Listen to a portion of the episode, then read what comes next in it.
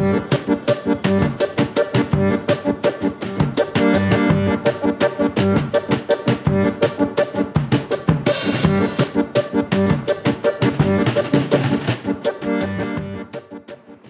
and welcome to this episode of the Views from the Bath podcast with your three favourite PhD students, Edmund, David, and Ed. And this week with another exciting guest in Tory from the Art AI CDT. So, Tory is a friend of Ed's from his CDT. Would you like to give us a little bit of introduction about who you are? Sure. So I, my background is international and business. So I grew up in Pakistan, Brazil, Venezuela, the Philippines, and Mexico, and I studied politics and economics at Oxford. Uh, worked for six years, three years banking, three years consulting, and then I went to Harvard where I did an MBA. And out of Harvard, I joined a consulting firm which I worked for, amazingly enough, 16 years. Um, I then worked for Barry's Boot Camp, which I understand you guys are very into sports, so you might know, which is the world's best workout. I was chief marketing officer and head of international. I then worked for Diageo, which is um, a FTSE top five company, spirits business, and I was on the executive team running strategy, M&A, and ventures. And then I came to Bath and did an MSc in computer studies because I wanted to change um, my direction and get into something that was going to be suitably mentally challenging and difficult and humbling and fun and all of those kind of things. And I'm now in my first year of my art AI because I decided that's what I wanted to do. That's a that is a exciting and interesting path through life, and it's it's something we probably will quiz you on a little bit more later. The idea of taking on a PhD later in life is is really interesting and a perspective that is sometimes quite rare, and hopefully we can enlighten some people with that. Well, I hope in the future becomes more common. There's definitely this phase whereby you're working really, really hard for a very long time and you do well. And then you look forward and you realize you've probably got about 20 or 30, you probably do want to work for 20 or 30 more years, but you certainly can't keep at the pace you are.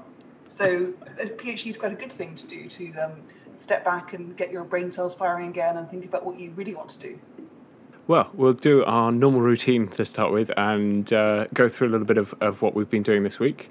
Uh, we'll try and stick to a similar format to last week and do only the exciting things this week, because otherwise it can take half an episode of us saying we've done simulations again, which is uh, my normal routine for, for the last few months.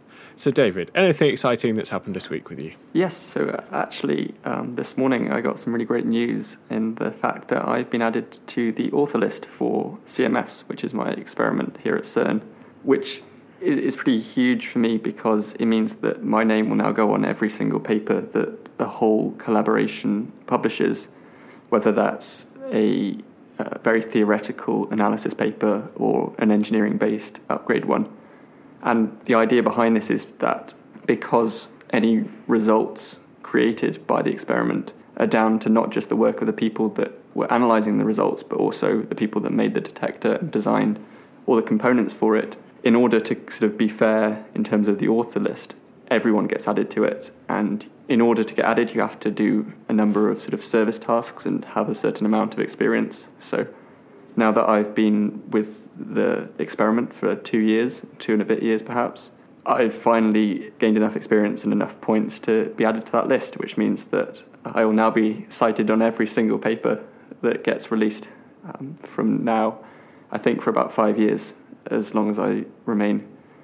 Well, I think five years, and then beyond that, if I remain uh, at part of the experiment. I, I was pretty happy with that. It's a nice email to wake up to this morning it's an interesting approach that the authoring of papers is something that I think is heavily discussed within academia, and being on this is will will help your academic profile. I'm sure uh, it will help whatever whatever metrics people are going with now. Whether it's H number, I think is is the popular one at the moment.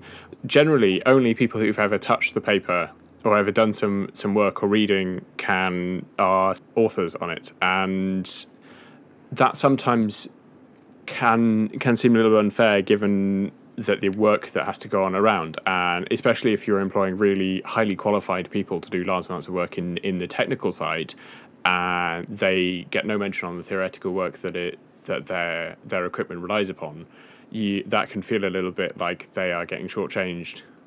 Yeah, definitely. Which is why I think that having this system where everyone gets their name on is really great because it is inclusive to all the people who have contributed.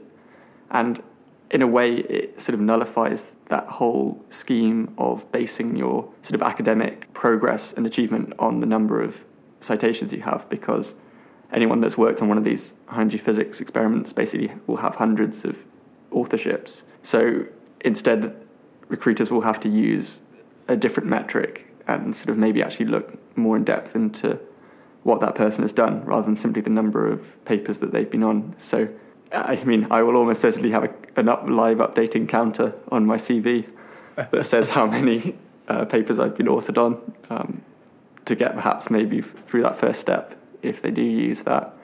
Probably more exciting than any news we've got this week. But Ed, what's been exciting in your week? Yeah, I d- I don't think I can quite top that, but there, has been a few fun things this week for me. Um, we've sort of, in one of our modules, the AI Challenge module, we've sort of started setting out the project that we're going to do in our team, which I'm very lucky to have Tory on in my team for that, which is good fun. We're looking at doing a sort of a light sensor to look at how people's interaction with light in their everyday life affects their well-being vitamin D production, and sort of doing a bit of a project around that. So that should be good fun.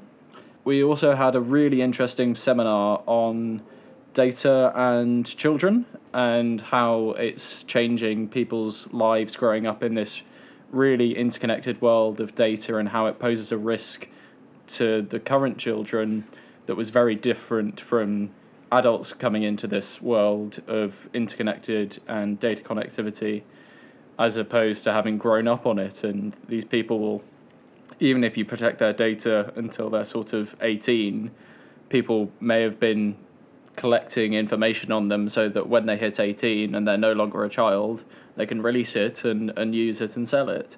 So, so that was really interesting to listen to.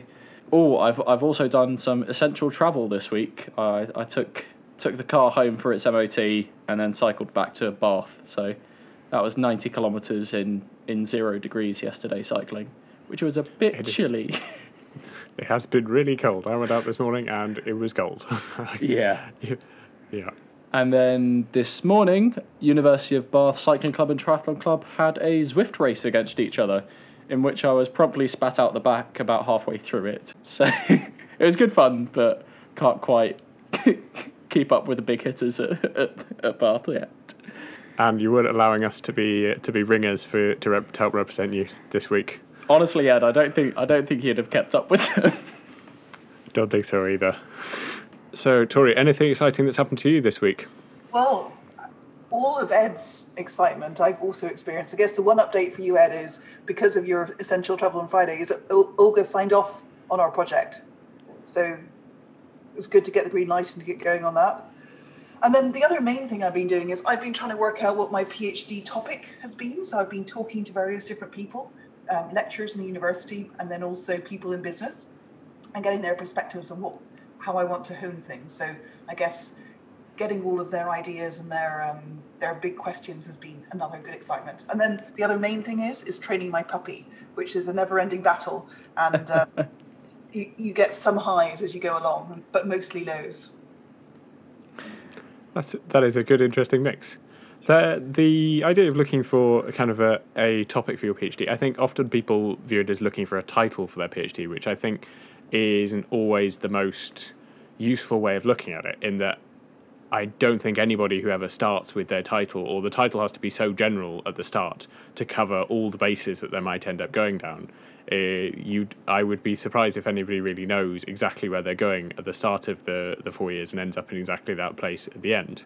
So, what's your been approach been like for for for trying to get that topic, and how have you how have you found that process? Well, the way that um, our Art AI CDT works is that whenever you apply to it, you give them a proposal, and then in your first year, you are able to look at all the different topics you could do and um, hone it down in, the course of that year. So I actually propose doing sleep. Uh, sleep is a topic which I'm very passionate about because it um, has extraordinary impacts on people's health and on their um, productivity and their happiness. And using ML to help adults sleep better. We've got a huge sleep deficit in this country. We don't need to. There's lots of ways in which we could fix it, and the ML could do that for people. Um, but then, as I've been doing this PhD this year, I really noticed there's a really big gap in uh, the economics of AI, the business of AI, and maybe even the business case for AI.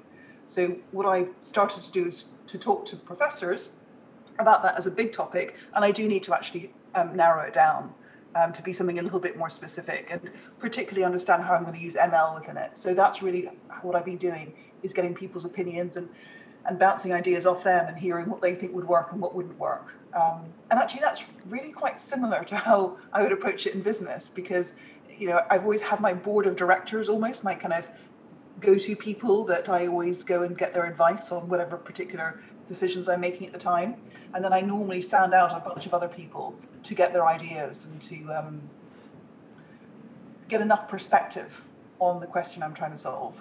My kind of comparison with with the short work that I've done in industry and looking at projects that we do there versus what we the what we're looking for for PhDs. The one big difference I, I think I've always found is that the requirement within a PhD to have that novel element has been has meant there's a little bit more of a I think it, it just means that we sometimes are very careful with when we're looking at that project to make sure that that novel element is there, whereas it, it, it isn't such a valued, always such a valued element within industry. If, if you using prior technology in industry might be something that you would be positive, whereas sometimes that is something you might not want to do within within research. Yes, uh, but then most of the projects which I've done in industry have been strategy projects. So that's the company saying what we're doing right now isn't working. And they normally choose the person to do the project for them based on someone who's got a novel approach, which sounds like it might work. So, um, but you're absolutely right that it would be completely fine to use existing technology versus here we're definitely trying to come up with a new way or a new application. Mm-hmm. So yeah. a lot of people in our CDT are sort of doing social science based research and other people like me are sort of going down the more practical route and are actually planning on sort of implementing some sort of algorithm to, to deploy later on. Do, do you have a outlook on what you're hoping to do? Sort of a mix of the two, or yeah. I want to do a mix of the two, and, and I really want to do some ML application. I don't want to just do uh, social science um, PhD. It'll be very interesting, but I'm really trying to change things up and get some neuroplasticity going. So I think the ML is good for me. Both David and I might be in, in a position where we don't spend that much time interacting with people from social sciences. It's one of the maybe drawbacks of, of spending lots of time at Imperial is that it's such a focus, pure science focused, STEM focused organization. And again, for myself, the CDT I'm attached to is again very much on the technical specific engineering and sciences technical side that we don't have that much on the way of social science the science side there's only one person i can think of that i interact with in my my cdt who has a real who's who for from from my perspective is nuclear policy related which is kind of a more social science side but it's I think we I sometimes lose sight of things by not having that perspective of not not being able to sometimes see the bigger picture. And talking to people from social sciences has always had grounding effect for me sometimes. Yeah. Tory, I have a quick question. Um, so you say you want to do a balance of both a sort of technical machine learning part of your project and then also a sort of more policy based one. Do you think that having that sort of in depth work on the pure algorithms will help on the policy side as well because you'll be able to understand what you're implementing rather than if you were just doing a sort of pure policy based project? So I don't know if my social science bit will be policy. I, I, doubt it. I think it's going to be more about the economics or the business of AI. And I really think the ML bit, um, application side, will make it a lot richer because it will actually be something novel. There's actually genuinely not very much research at all that joins the two. And by using this new technique to try and get better insights into the data and into the connections, that should be a, an advancement, in, and not just in insight, but also in techniques in the field. So, what have you done this week? What's been exciting? My my week has been actually pretty very productive, and uh, it's it's reassured me about the feelings of research in that I've felt the collaboration this week. I had a very good discussion with a with a senior lecturer within my department, basically presenting some of the work that I'd done to him and saying, "We've got this problem. I'm running out of ideas of how to try and fix it fresh pair of eyes. You know this field better than I do. This you have this technical knowledge. Where would you steer me? And he was very positive, and I think very positive with the approach we'd taken, but also say kind of gave some really good directing and some some nice ideas. And so it's given me a, a, good amount of work for the next two three weeks investigating specifically looking at surface waves now, which is which is something that has really interesting connotations for the way my research could go it could go nowhere, but it's it's nice to have a new direction, and it's probably meant I can I can take a nice step forward. But that's one of the things I've missed this year is that it's much harder to do that sort of collaboration than it was in the first year of my PhD, where if I had a problem like this, or if I hadn't run into an issue and clearly in that first year I didn't know as much as the people who were sat in my office. Uh, there are 25 people in that office maybe, and three of us starting our first year probably know the least. And it's great to have that environment where you can step up and tap on somebody's shoulder and say, I don't know about this, whether it's a software problem, whether it's a, a, knowledge problem, whether it's just which book out of the library should I get to understand this, who writes good papers on this. Not having that immediacy with people being there has has been a bit challenging because you've got to schedule a meeting, you've got to you you've got to find when people are available. People, I think, also are trying to s- just separate a little bit and have some some separation with work so that you it's almost sometimes harder to, to get in contact with them.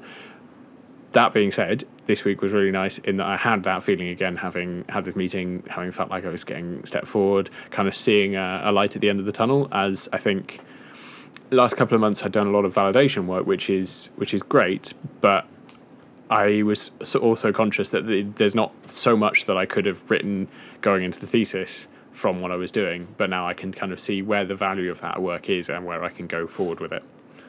We probably should start a, a more general discussion with you, Tory, about your approach to PhD because you're so far the guests we've had on are have have all come to the PhD with very little experience in industry. I'd say uh, we.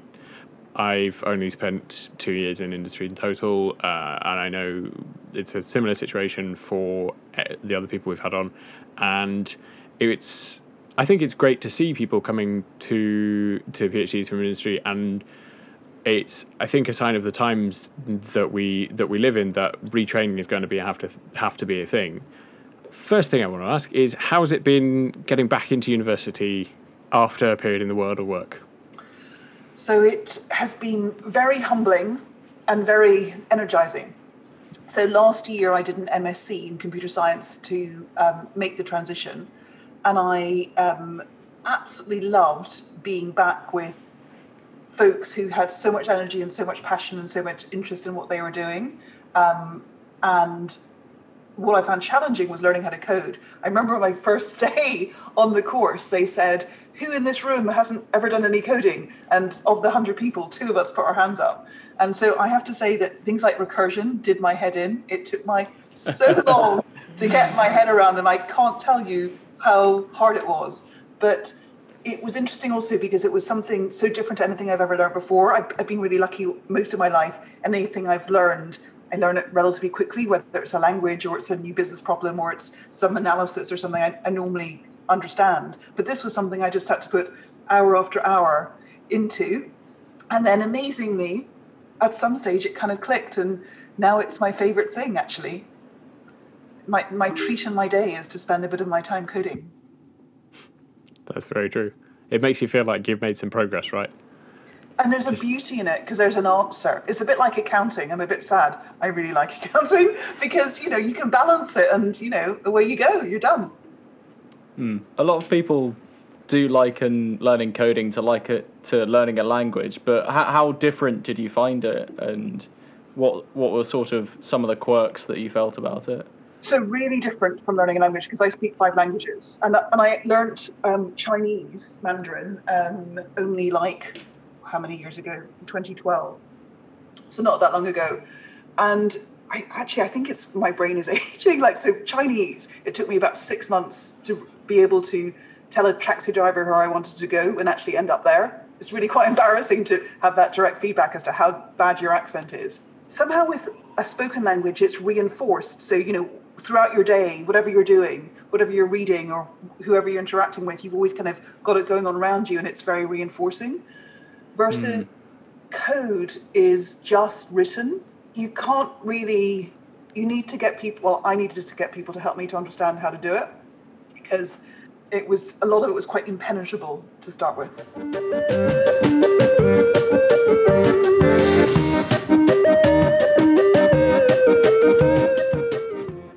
if we can just go on a quick aside into, into language, um, how did you find learning a language in whilst you're an adult compared to when you were a child? Because I personally am trying to learn French at the moment whilst I'm here in Switzerland, and I'm finding it, I think, a lot more difficult than I would have if I was, say, five years old or something where everything's new to me. So I, I'm just wondering, what did you do to sort of enable you to learn a language so quickly? definitely. So yeah, so for me, I learned English, Spanish, Portuguese, and French as a child. Then, well, then when I was twelve or thirteen, I learned German, and then here's I won't tell you how old I was when I was learning learning my Chinese. And I have to say that I, I took two months off work and I went to Fudan University, which is it's like the Cambridge of, of China. And I went and I got taught there and I tried very hard. And then it really didn't work very well. So when I'd finished, I had someone come and with me for five hours at the weekend. And she would just walk around with me and I'd go and do my stuff. I'd go to the supermarket, I'd go shopping, I'd get my nails done, get my hair done. We just talked Chinese all the time. And then after about six months, I remember I was all my team were all Chinese. And we'd always be in a team room and everybody'd be all like talking around me. And normally I wouldn't have a clue what they were saying. And then suddenly one day I suddenly understood what they were saying. And I was like, oh my goodness, maybe they're just talking it easy to, so as I can understand. But no, actually, from then on, somehow it all seemed to kind of reinforce and work together. And all those months of Saturdays, exhausted, trying to practice Chinese worked.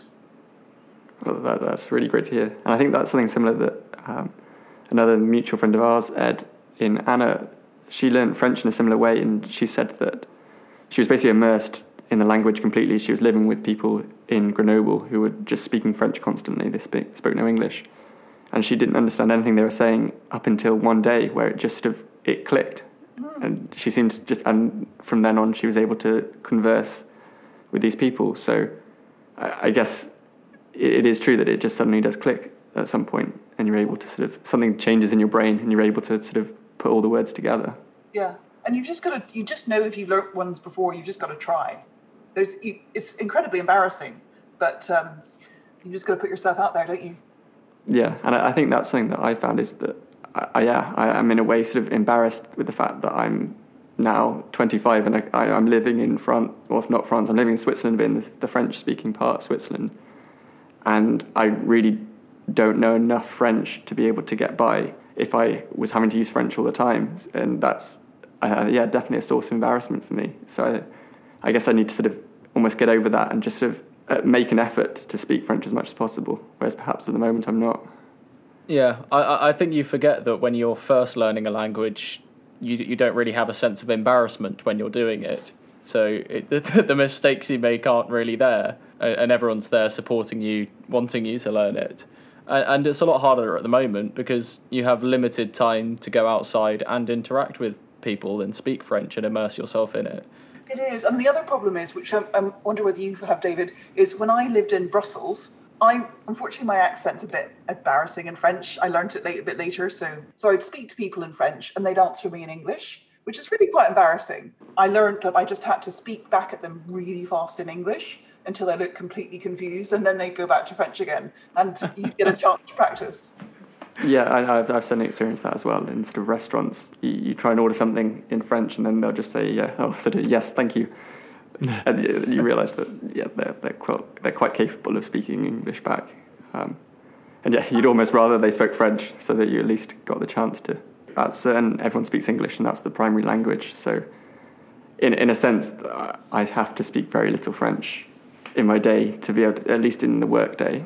That's good in the sense that I can make a lot of progress and it's not hindered my progress in my PhD. But at the same time, I wouldn't mind maybe a little bit more French immersion so that I do become a lot more proficient in the language because I, it's something that I really like to be better at is and have and not just be only be able to speak English because I feel like especially in Europe because as I grew up in the UK everyone spoke English and that's fine whereas in Europe everyone speaks a multitude of languages it seems. Like everyone at least knows some English as well as their native language and maybe another sort of European language as well.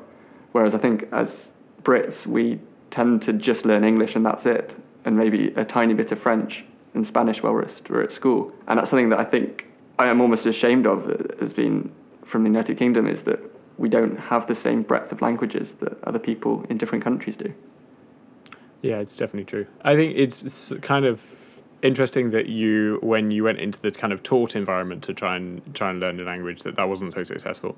My experiences have been pretty similar in that when trying to do kind of taught lessons, I'm quite badly dyslexic, and that definitely hasn't doesn't help with picking up languages. I struggle enough with written English. I've some pretty pretty embarrassing mistakes recently. Where, where I still make them. Some of my work is in shear waves, and shear being spelled S H E A R, and having sent some presentations to people with shear spelled S H E E R. That being titles of presentations, just because it, it doesn't scan in my mind. It doesn't don't see it. And the way that English was taught, or that French was taught to to me meant that there was so much focus on the written and the grammar and that sort of stuff. It kind of crippled my confidence in in French and I still feel like I'm it's some it's a language I'm trying to learn and, and get better in and I'm slowly making conscious efforts in it. But there are some things I note that I'm probably still at the stage where I'm trying to translate things and then forming the sentence in English I want to say and then forming that again in French and by the time you want to say it the conversation's moved on and I kind of want to be in the position where I stick my hand up and go wait hold I have something to say let me form the sentence and say it uh, and I'm around some people who are tolerant enough to kind of do that for me, which is which is nice, but it is not great for the confidence. And I think the the switch moment for a lot of people will probably be where you don't have that translation step, where you have that you can kind of think enough in the language and the word comes words come like that rather than the that sort of translation stage.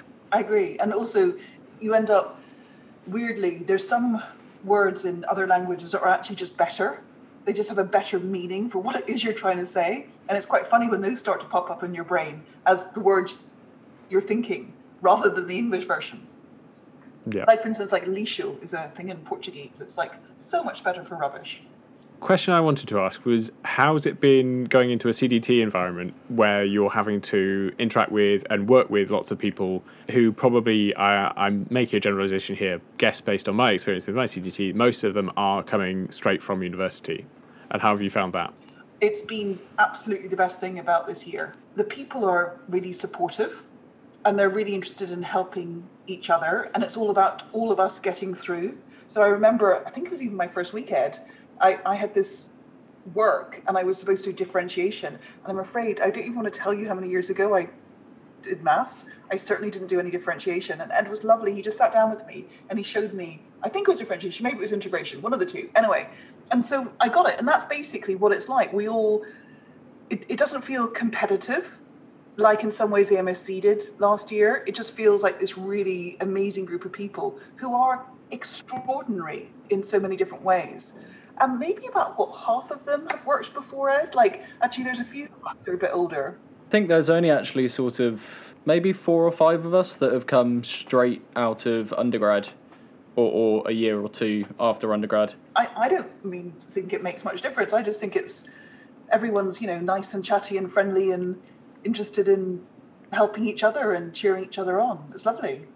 And I think that's a really interesting point and something that's definitely different to undergraduate in that when you're studying for your final exams as an undergraduate, you get graded based on your performance against your peers. Essentially, you, you're put on a curve, and relative to how many people you are ahead of and behind, that's that's what you get your grade in. Whereas, I think in a PhD, we're all working to a similar goal, and we're not competing against each other because we're all doing different things and we're not interfering. And I think that leads to a lot more of a supportive sort of network of people compared to undergraduate. And because uh, I found that in my first year when we were doing a bit of sort of taught work, we'd all sort of sit down in the office and work through the problems together rather than doing them sat at, sat at home and hoping that you get a few extra points compared to everyone else because that means that you get a better grade. So I found that, that was certainly very different and it's, it's definitely a positive thing about a PhD. Yeah, and also particularly in ours, given that we're so interdisciplinary, um, it's really nice to help someone. Like I can tell that Ed likes helping people learn something that he knows, but part of being in a social group is also accepting help in things that you don't know stuff about. So you have to show vulnerabilities in those things too. So it's actually I, I think it really breeds a really nice team environment, which I, I enjoy. And I have to say that we come up with things I would never imagine doing. So at the end of last term, we did a political um, science project, and I did it with a data science supremo and an NLP guy, and we did it on credit. And I absolutely loved the experience because the ideas they came up with were so far away from anything I could ever have thought of, and they were completely different from each other, and what I thought was completely different from them. And really, we needed all of our perspectives to come up with this integrated idea. The novel feels really exciting. These early years within CDTs are really interesting and kind of unheard of in comparison to other areas of academia because it kind of feels like the both the organization and everybody in it wants everybody to pass and wants everybody to get through because it, I don't think it's meant to be there as a barrier if that makes sense whereas a lot of the time the within undergraduate at least a lot of exams and things like that are kind of gatekeeping. They are making to the next stage, to the next stage, and to to be able to get to that point and to make sure that you're on, you are academically good enough to be able to given be given this bit of paper that shows employers that you are good enough to have this bit of paper. Therefore, you are good enough to work for them because of that. Whereas the CDT approach is more about bringing people to have the skills to be able to do the research that you want and to do that rather than gatekeeping from people from doing the PhDs. With us is we then also have to do exams against lots of other people. So Ed will know that my stats is really not my strong point. So we haven't found that out yet. For certain. I know. I've got a feeling. I've got this really strong feeling that that exam result is not going to be the best. So yeah, that's why we have to help each other because we have to measure up against other people in the university. But at the same time, I agree. The whole idea is to get us all together. Yeah, and it's definitely changed how I think about choosing modules. So a lot of the considerations I had at undergrad were, yes, this might look interesting, but is it actually the skills that I'm good at to pass well? Uh, and some of the times I'd be sort of second guessing myself, and and you're always thinking about the final grade. But here it's more I've definitely bit taken some modules that I've thought I might not actually be very good at this, but it's actually going to give me the skills I need to go in and do the PhD. Uh, and doing modules with more writing and more coursework is actually getting me in the mindset of doing a PhD rather than cramming and t- taking exams and, and stuff like that. So uh, I, I think that move away from the undergrad mindset is is, is why I chose a CDT. To be honest, it is I, I've sort of got that transitional stage to go from undergrad to being a fully fledged PhD student, if there is such a thing. You talked about sort of this interdisciplinary approach. Is that something you feel is sometimes lacking in the industry? And the other thing I'd quite like to hear about is coming into a CDT with a whole range of skills and ages with nothing, no sort of idea of seniority, is that sort of lack of vertical structure different as well? Yeah, so on the last one, absolutely, and it is absolutely wonderful um, to have no hierarchy and to have everybody there for themselves and for the group and to move forward. When you work in business, you get lots of different personality tests, and one of them I did really early on was about are you motivated by achievement, affiliation, or power? And I basically came out as almost zero on power and really high on affiliation and achievement. And so, whilst I was obviously a leader and I enjoyed leading and managing, not so much managing, more leading, and therefore being in a in, theory in a position of power. It was far more about the achievement that that enabled me to to deliver with the team and the affiliation benefits that gave me.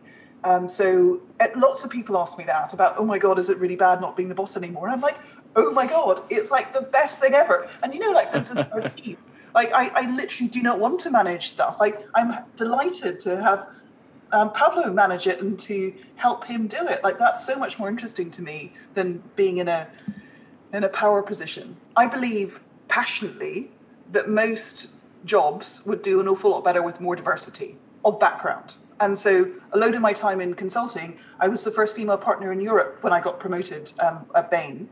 And I spent years and years working to get more females up into leadership. And it took years and years. And now there's loads and loads of fantastic women kicking ass up in leadership. And it's all worked incredibly well. But I actually think there's all sorts of diversity just the more different ideas you have in the team, the better outcomes you have. And gender is just one dimension, and there are many. However, coming back to the thing about interdisciplinary, because I think you're actually talking about like you know my, your training, 100%, and particularly in relation to technology.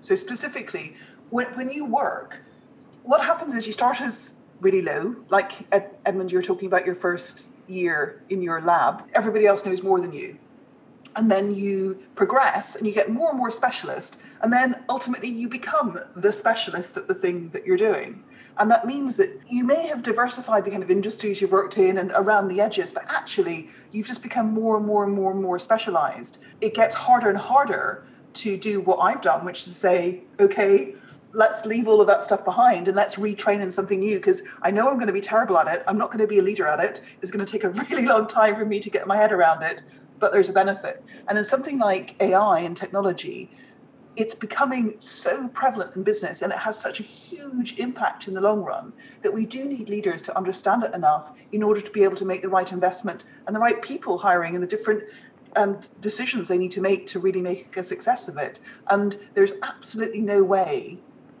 I mean, I, somebody should do this study like how many FTSE exec teams, what percentage of them can code? Like literally is it less than 1% i don't know but genuinely so when you think about going forward we do need to change that. If we in british industry are going to do extraordinary things in ai we're going to need our leaders to know more. What you say there is very interesting because on the sort of the tech side of things you look at companies such as amd and intel. So the ceo of intel up until a couple of months ago was someone who'd done an mba and was purely a business focused um, executive Whereas now they've brought in someone who has an engineering background with the hope that that will actually bring a bit more development and a focus on developing new technology rather than simply making more profit for the company. Maybe that in the long run will actually generate more profit simply because they're innovating rather than simply trying to squeeze out in the short to medium term extra profit.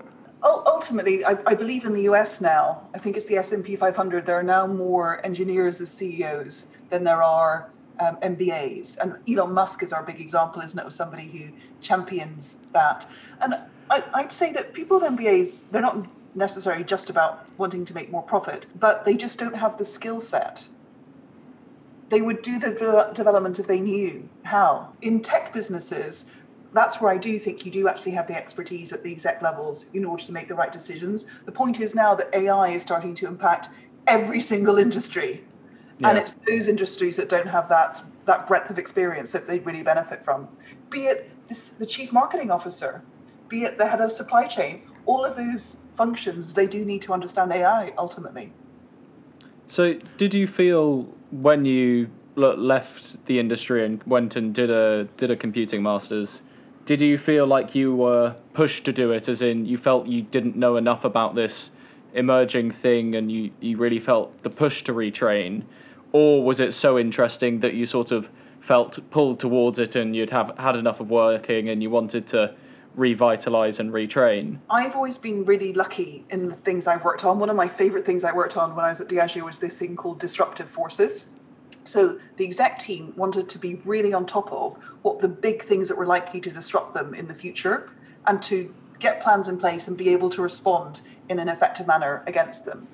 And in that work, I was so lucky. I just got to this. You know me. These are all the things I find utterly fascinating. So um, in it, I definitely did digital work where I felt like the questions I was asking the tech AI folks weren't really as good as they should be because I didn't really fully understand. Like I did everything I could to understand it from a business perspective, but I just I didn't understand what I know now. And I knew that they they couldn't communicate to me either. They they're they didn't have the language to describe what impact that could have. So that was one set of, of realization that there's like something magical that could occur here.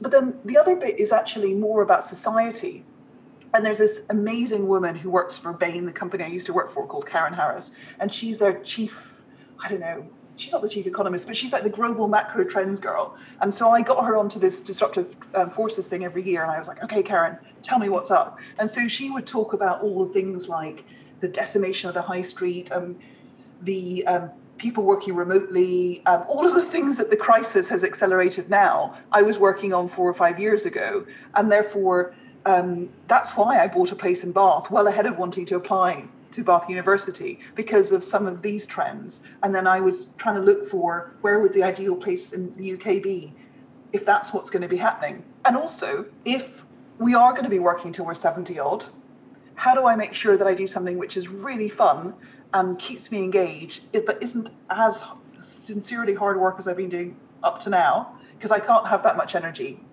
going forward. so how do I do that now when my brain is still really sharp and I can, well, somewhat sharp, not as sharp as all you guys, but it's still okay. Um, so how can I train myself now so as I can do something productive going forward? So I think it's lots of, and I didn't feel pushed. I felt, I've just felt excited and scared. you bring up an interesting point about length of careers, and I, I think it will be a bit of a driver for more people going back into retraining because I, I think there has been a kind of cultural and maybe uh, just a worldview from from the last 20 30 maybe 40 years. People have gone through university and that's been that thing. They've got the degree they've got the bit of paper and they say right okay that's the end of my education phase. Now i do my work phase for 40 years and then retire. Uh, and then I do whatever I want when I retire. And I spend and that idea kind of fits with the what single per, single company single place career maybe uh, which is not really the case anymore. We're not nobody is or not nobody but very few people are sticking with one company or one role for for that long. We and i think that's meaning that people are really going to have to push for retraining. That combined with the acceleration of of technology and how that's going to affect our lives. I feel like I'm in somewhat of an interesting position, and David and Ed are probably similar to have to have grown up through a huge transitional period. Through I, I know when I was younger, we were still using cassette tapes, still winding up cassette tapes with a with a pencil. That sort of stage, dial-up internet. We know that we know the sounds and the tones of dial-up internet, and going through the period of the explosion of the internet and that general uh, high power computing becoming available to everybody, that I believe will change the world of work. And do, do you think that those sort of driving forces will push a lot more people to retraining in, in PhDs or in, in other forms? So, so yes. Um, and I'll add something. So th- there's a website, isn't there, about will a robot replace me? So without doubt, automation will do jobs that humans do if they take away their jobs, what that depends on whether they have the skills to do something else that's more interesting. And you know, if we look back at our history, there's been extraordinary things. So when you think about, for instance, domestic appliances, those are machines that enabled women to get out into the workplace because we didn't need to have to stay at home and do our men's ironing and our, our the, the washing machines or whatever. So yes, I, I, without question, people will need to retrain. I don't know whether they need to do PhDs, that's maybe a, a subset of people, but ultimately, lots of people are going to have to more technical skills. The, the other factor, which I do think is interesting um, to be a little bit provocative, is in my generation, you've got more female leaders. And in some ways, there's not the same pressure to have a linear career. So I sometimes think some of my male colleagues you know they've got their wife at home and their kids and they've got their big mortgage and they've got that you know, there's a they have to stay on and they have to work and they because that's their job is to kind of keep all of this going. Versus you know at least the women who got to the top during my time we had to break the mold we had to do something different and I think we're thinking about our careers in exactly the same way, and we want to make sure that it works for us. And we don't want to accept what society expects us to do. We'd far rather do something which is meaningful for us. And I really, really hope that has an impact on everyone, that everyone feels like they should be thinking about what gives them energy and what makes them passionate, and that they all have a drive to go and try it and to, to do it. I've found, and maybe one of the reasons why I ended up doing a PhD rather than going into work was that one of the things that worries me most about going into industry and getting a job is that idea that you're then stuck there for 40 years or something until you retire.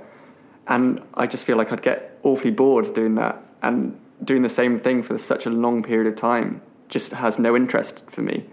So I think that even after my PhD is finished and whatever happens then, I don't think that I'll be doing the same thing for a particularly long period of time because I want to keep stimulating my brain and keep doing new things, even if it's sort of variations on a certain specialty. I, def- I definitely don't want to just stick to one thing for such a long time because, yeah, it, I, I think I'll just die of boredom, to be honest. Yeah. And I guess yeah. it just depends, like, you know, on that affiliation, power, and achievement thing again. Like, if you are very motivated by the achievement side of, you know, the intellectual stimulation and all those kind of things, then it that that could well be the path you take you said that you sort of decided to do a PhD and go into um, computing and do the masters in computing because you felt that you didn't understand and people weren't able to communicate with you um, these sort of uh, concepts of machine learning and AI. When did you sort of first think that you'd go back into academia? Because, uh, as you mentioned in your introduction, you spent some time, you did an undergrad, I believe, at Oxford, spent some time in work, then did another, um, you went to Harvard, so you did more academia, and then you went into work for 16 years and then did more academia. Between those times of working in the first and second period, was it your intention to go back and do more academia at some point? Or was it something that sort of clicked one day and you said, no, I, I want to change my mind? And So when I left university, I didn't stay to do a master's or a PhD like one of my best friends did, and she became an Oxford professor. Um, and I said at the time, when I've had my career, I want to come back and I want to be a professor. And, and part of it is um, giving back. And I really feel that now. Like, I really want to get in a position where I could really give back and I could help. Because I do think there's a, a benefit to society that you could you could create. So that was what I said, and I didn't really think about it for 30 odd years, but it was kind of like always in the back that this was like a lovely future that if I did well enough at what I was doing, then I could buy myself the opportunity to kind of go and, and do something. And to be honest, actually, I had to do a um, analytical reasoning blah blah blah test for some job thing. And I got a, a really high score, like way higher than I would have thought. I thought my brain had probably deteriorated a bit since 20 years I've been at HB at, at Harvard. Um, and so I thought, oh, if I'm, if, if I, it's kind of still okay, then maybe I should do something now before it goes. And I think particularly something like computer science, it's, it's a bit intimidating. So you might as well get on with it if you're going to do it. Definitely. I think you you touched a little bit on something that motivates me a little bit with the choices that I tend to make with how I want to go forward with stuff. It's one of the, one of the motivations for me in in life is that I want to felt like I've made an impact mm-hmm on people and and made a positive impact. The times that the comparison again between the kind of linear career, I can I could see as much as engineering is a great career and has the potential to do that, I can also see people going into the world of work, working for 40 years in a job and not really seeing the impact of that work and then retiring. And I really wouldn't want to be in that position. I'd want to do something. And maybe a PhD is a nice way of doing that in that you get to you have the analogy of you you see the the sphere of human knowledge and you crawl to the edge of the sphere and you get your spoon and you make a little dent in it and, and that's your little bit. You mark your flag and say right there you go. I've made a an indent in the sphere of human knowledge and, and made it made it better. And that's that's one way that you can have an impact but also then giving gaining skills to do more. You've studied now both in the US and the UK what were the differences that you, you found between the two? Are there any preferences you have? Between the two? I was very naughty at Oxford. I didn't really work very hard. I um, I worked really hard to get there. And actually, when I was there, I was secretary of the Oxford Union and um, did actually loads of stuff with people who are all in um, power today. Um, and I was also I ran the Oxford University newspaper, so I just did stuff that I was really into, and I I got a two one, which was fine, without huge amounts of work. Luckily, with PPE, you got to do lots of revision in your last term, and it was all okay. HBS was a bit of a shocker, to be honest, um, in the sense that it was the standard and that is was a lot lower than, Oxford, and um, in particular, I think we're super lucky at places like Oxford and um, folks who give you tuition. So twice a week going into a world leading expert and reading out your essay and then sparring with them as to why that's the right answer. That is extraordinary education. And most of the US schools, what they're doing is they're doing SATs, they're doing like multiple choice kind of test things. And so actually, speaking with an English accent at HBS was a real benefit because we had this real reputation for being smart, which made it all the better that 50% of our grade was from our class contribution. and so I was I got a double distinction from Harvard, and I really didn't work very hard, um, and it was so much fun. So it was an incredible contrast of being not really that good at Oxford, kind of getting through, and then somehow the quality of that education, meaning that HBS was a lot easier. Your reaction to, to the tour at Oxford is, is something that I can kind of I I see a lot, and I think it shows a little bit the perspective that we have at British University sometimes is that, as you say, we work so hard to get into these institutions, and you're around people who are amazing, and it's easy to forget that the normal people you're around every day are amazing, and to get a two one in there is is good. And you say, oh, just a two one from Oxford, but again, you were that doesn't surprise me given that you were doing things that you were passionate about alongside, and potentially the skills there might be more important. The skills, the connections, the I I don't like it. It's a, that it's a thing that the connection and it's who you know, but the interacting with people from different backgrounds and interacting with people is a skill and getting those skills and, and meeting those people and hearing those experiences and you learn a lot from from those things and those are opportunities we get from UK universities which are we I think we often take for granted and forget a little bit about. Yeah it's an amazing, amazing institution that we've got going here. It's extraordinary. Having lived in the US, I think you might have some of a perspective that I, I'm always conscious that we, I think, get a bit of a warped view of what goes on and what it's like being in America versus looking over from from across the pond. Is that something? Is that something you'd agree with? Yeah, um, and I've been lucky enough to live in Boston, New York, and LA, and I'd say that those places, the coasts, are themselves, if you look at the political map of America, are themselves very different from Middle America. And I was lucky as a consultant to work across different areas of the US. So, for instance, I've done a bunch of work in, in Chicago, the Midwest, and the values are are very different.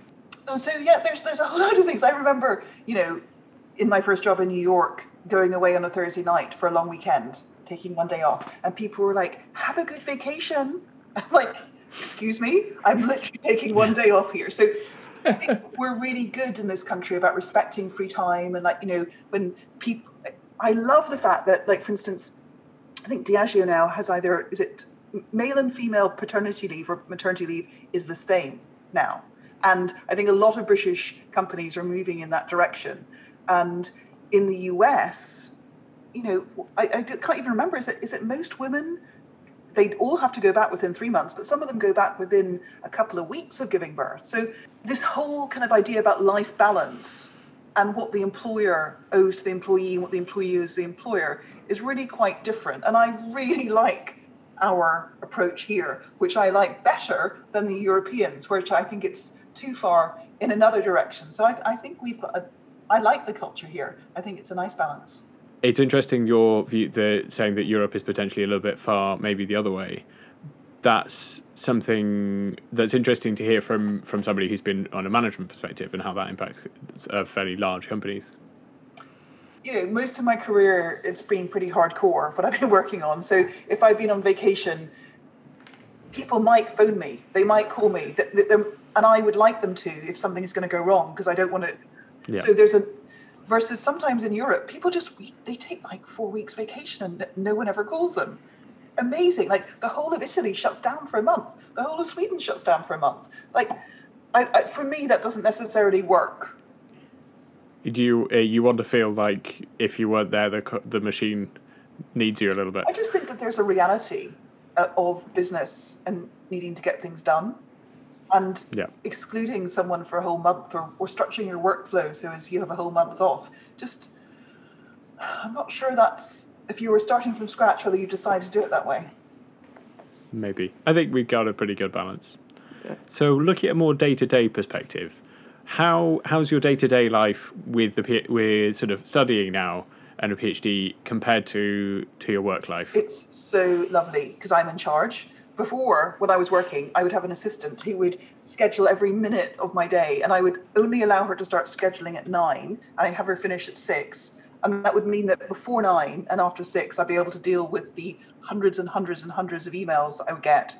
Some of which, if I didn't find and respond to, there would be something negative that would happen.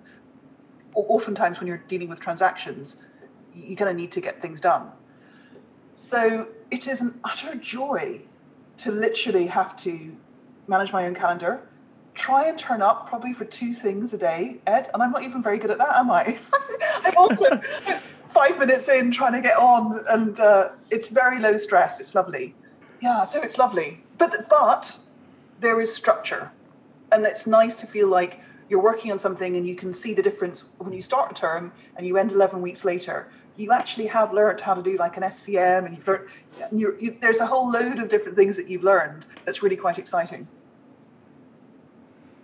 Is it nice to have that sort of termly structure in place again? Because I, I I can see working long term when I've when I've worked previously, it's been for periods where you know uh, the contract will end at a certain point, and so you can see that end date. Whereas maybe when there isn't that, you can it can be hard to see the progress made within kind of nice quantized chunks. Yeah, well, the, the two types of job I've done. So what one is in consulting is always projects. So you always have that really nice clarity, but they're often an awful lot longer. So they're maybe like six months. So if you want to take a bit of a chill, you kind of have to keep at it for all of that time and then relax. Versus here, we've got 11 weeks and then we get to chill. Like that's lovely. It's not hard at all. But and then the other type of work that I've done, for instance, running a company, so running um, Barry's or running um, bits of Diageo, um, that has an annual planning cycle. So you tend to do things at the same time every year. And Week one, week two, yeah, kind of. yeah, exactly. And then you have to, you know, get all the accounts done for a certain time. You set the targets at a certain time. You agree the, and you've got board dates that you need to make, and it, there's a whole cadence to it. So I do like I like structure to a certain extent, but I love freedom too. Yeah, I don't know. I think that's one of the things that sort of killed me at my last job, was and also scares me about ever having a job in the future is there not being an end date. Yeah, Uh, um, so uh, that's what I really like about uh, uh, doing a PhD at the moment. It's four years of pretty much guaranteed safety of going through, doing something, and then sort of knowing as long as you're not, as long as you pass, you you you will get something tangible out of it rather than staring. I, I don't know. I, I'm quite pessimistic about this sort of thing sometimes. It's just sort of I. I refer to it as staring the void in the face with a with a with a unopening end date. Yeah. which which terrifies me, and I I found really difficult coming out of university from undergrad, uh, and it is uh, is one of the large contri- con- contributing factors for me coming back to university. And actually, Ed and I did a personality test this week, and we actually came out the same. So I'm, I totally get you. I, I, I totally agree. And because part of it is both of us are pressure prompted. And Yeah. therefore, you kind of need deadlines. Because unless you have deadlines, you're just going to drift a bit. So somehow that kind of structure is, um, it gives you relief. Yeah, and it's the same thing that I found in certainly sort of like the middle years of the PhD is that it is it's very sort of almost sinusoidal in that there'll be times where you're not drifting, but very little is happening, and you feel like you're achieving very little. But that but that's counteracted with the fact that you'll make a breakthrough, and then suddenly you have all this work to do, and it yeah setting yourself sort of challenges and timelines, I think certainly helps that because if you just sort of have a project which you know you have to do in three years, and that's the only sort of deadline that you have, it, I, I, I certainly think that it would have been very difficult for me to sort of um, motivate myself for all three of those years rather than just sort of waiting till the end and then trying to rush through it all just before the deadline. So I think having yeah those sort of internal deadlines and internal targets to meet throughout your PhD is certainly something that's helpful. Yeah. It's something that Imperial does pretty well in that we so Imperial has two gates that you have to pass through before you can write your before you can get to the end of the PhD being the early stage assessment where about a year somewhere between 9 months and a year in you have to have written written up the work you've done in that year and then a late stage assessment which is usually after 2 years two and a half years you have to write up the work you've done at that point, which is nice. A, a good target to aim at that gives you some real structure because I I think there are otherwise if you didn't have those, there would be times where the university would come knocking at three years, say right time to write your thesis, and, and looking at oh you've only done this what it needs writing time now. yeah, and that's something I found is certainly something that's kind of I've had to balance is that working in such a large collaboration such as CMS and at CERN, you're, you're working with sort of a thousand people, 500 people, and they all have deadlines and they all have aims of what they want from you and sort of what they want the group to do. And those don't necessarily align with the same deadlines that you get from Imperial of your early stage assessment and your late stage assessment.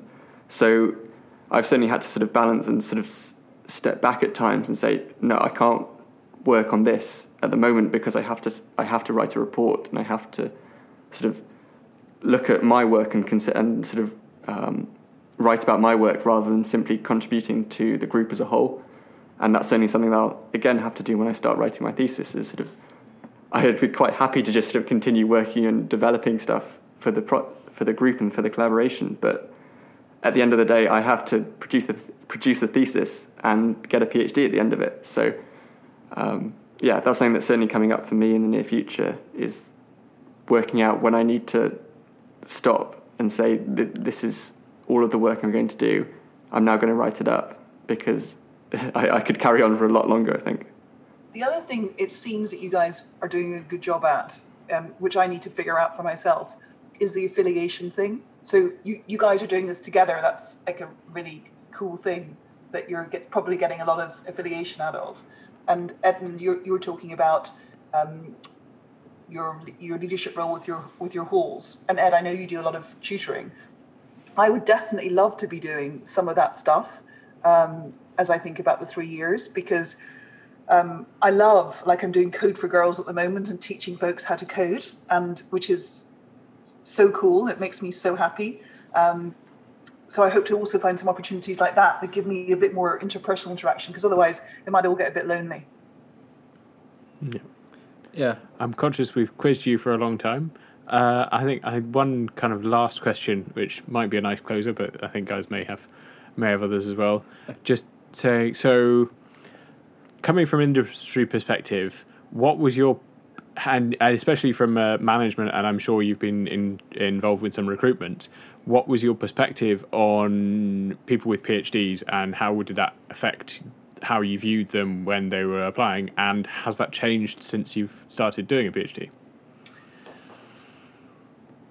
I only really interacted with PhDs at Bain, so that was at the consulting firm, and I only ever did recruiting for MBAs and PhDs weren't coming in as MBAs. However, I had PhDs on my teams, and they would be these really, they were just amazing people.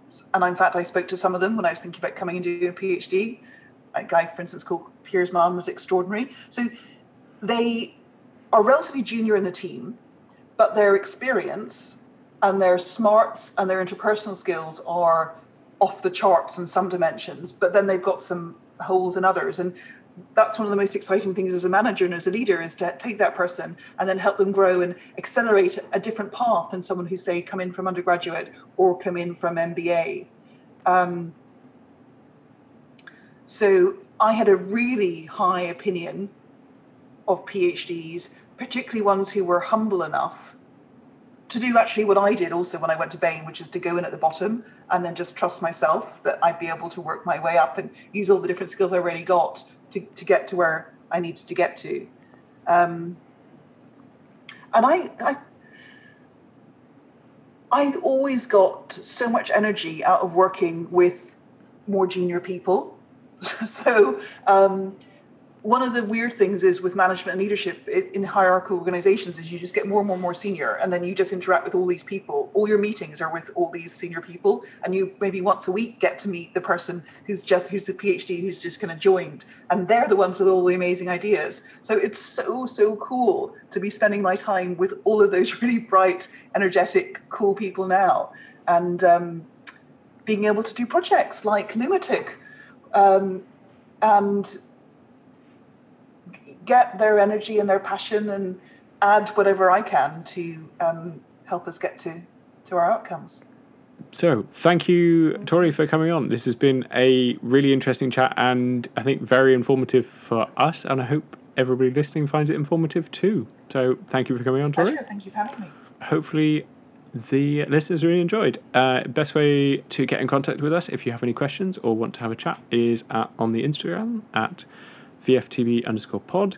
We hope those of you celebrating Lunar New Year, Lunar New Year had a had a lovely Lunar New Year and uh, have a great Year of the Ox. Hope you look forward to the next episode where we will be doing a review, a preview of the cycling season for this year. Thank you very much for listening and a good night. Good night. Thank you.